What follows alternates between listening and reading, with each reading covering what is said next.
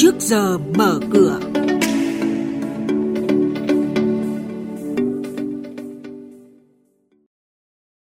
Thưa quý vị, thưa các bạn, những thông tin sẽ có trong chuyên mục này hôm nay đó là Bộ Tài chính kiến nghị điều chuyển thu hồi vốn các dự án giải ngân chậm. 6 tháng cuối năm vẫn cần thận trọng với các yếu tố rủi ro về giá. Giao dịch trên thị trường chứng khoán phiên đầu tiên của tháng 7, nhiều mã nổi sóng, VN Index tăng hơn 18 điểm. Giá một số hàng hóa nông sản liên thông với sàn Chicago như là ngô, đậu tương và lúa mì vẫn tiếp tục tăng. Và bây giờ là nội dung chi tiết.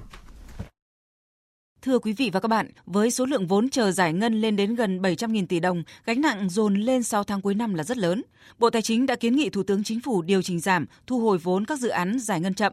Bộ Tài chính cũng kiến nghị Thủ tướng Chính phủ giao Bộ Kế hoạch và Đầu tư chủ trì ra soát tổng hợp, báo cáo cấp có thẩm quyền điều chỉnh hoặc thu hồi kế hoạch vốn năm 2020 đối với các trường hợp chưa đủ điều kiện bố trí vốn hoặc không còn nhu cầu sử dụng vốn. Ban chỉ đạo điều hành giá vừa đưa ra hai kịch bản điều hành giá 6 tháng cuối năm. Cụ thể, kịch bản 1 dự báo giá lợn hơi giảm trong quý 3, giá xăng dầu tăng giảm đan xen nhưng nhìn chung ổn định quanh mặt bằng hiện nay, giá gạo thực phẩm ổn định, giá dịch vụ giáo dục điều chỉnh khoảng 0,35%, giá dịch vụ hàng không điều chỉnh trong năm nay.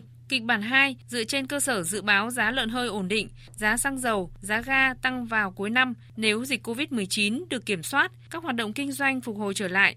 Giá dịch vụ giáo dục điều chỉnh vào tháng 9, giá dịch vụ hàng không điều chỉnh trong năm 2020. Các yếu tố tác động như rủi ro, thiên tai, bão lũ, nhu cầu du lịch của người dân tăng có tác động nhất định lên mặt bằng giá.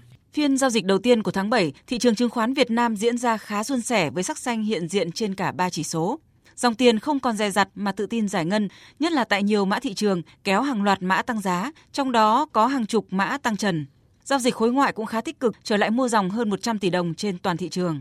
Chốt phiên giao dịch hôm qua, VN Index đóng cửa tăng 18,38 điểm lên 843,49 điểm. HNX Index tăng 1,75% lên 111,69 điểm và Upcom Index tăng 0,95% lên 56,05 điểm. Đây cũng là mức mở cửa thị trường hôm nay.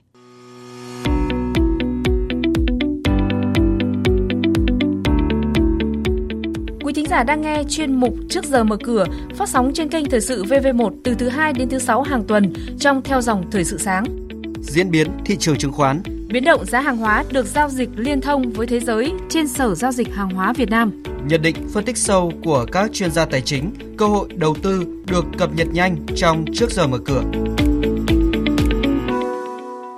Thưa quý vị và các bạn, tiếp theo sẽ là nguồn tin từ Sở Giao dịch Hàng hóa Việt Nam với các thông tin và diễn biến mới nhất trên thị trường hàng hóa thế giới đang được các nhà đầu tư giao dịch hợp pháp tại Việt Nam dưới sự cho phép của Bộ Công Thương. Giá các mặt hàng nông sản liên thông với sàn Chicago như ngô, đậu tương và lúa mì vẫn tiếp tục tăng thêm sau các báo cáo rất quan trọng vào đêm 30 tháng 6 vừa qua của Bộ Nông nghiệp Hoa Kỳ.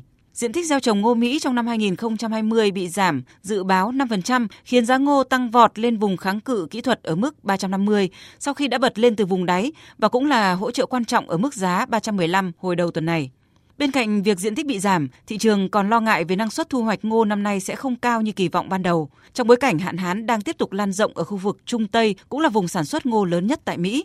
Đối với các doanh nghiệp thương mại và nhà máy thức ăn chăn nuôi lớn tại Việt Nam, việc giá ngô thế giới tăng trở lại sẽ khiến giá mua nguyên liệu không còn tốt như giai đoạn tháng 5 và tháng 6, ảnh hưởng tới lợi nhuận kinh doanh và có thể ảnh hưởng tới cả ngành chăn nuôi trong ngắn hạn. Giai đoạn này là minh chứng rõ ràng nhất cho sự quan trọng của nghiệp vụ hedging hay còn gọi là bảo hiểm rủi ro trong xuất nhập khẩu hàng vật chất. Đối với nhóm nguyên liệu công nghiệp, giá cà phê Arabica và Robusta đang có cùng xu hướng tăng trong ngắn hạn. Đây là diễn biến tương đối bất ngờ từ đầu tuần tới nay do đại dịch COVID-19 sẽ vẫn ảnh hưởng tới nhu cầu sử dụng cà phê trên toàn thế giới nói chung và tại Mỹ nói riêng. Theo bộ phận phân tích thị trường tại Sở giao dịch hàng hóa Việt Nam, giá cà phê thế giới sẽ còn nhiều biến động bất thường trong tuần này.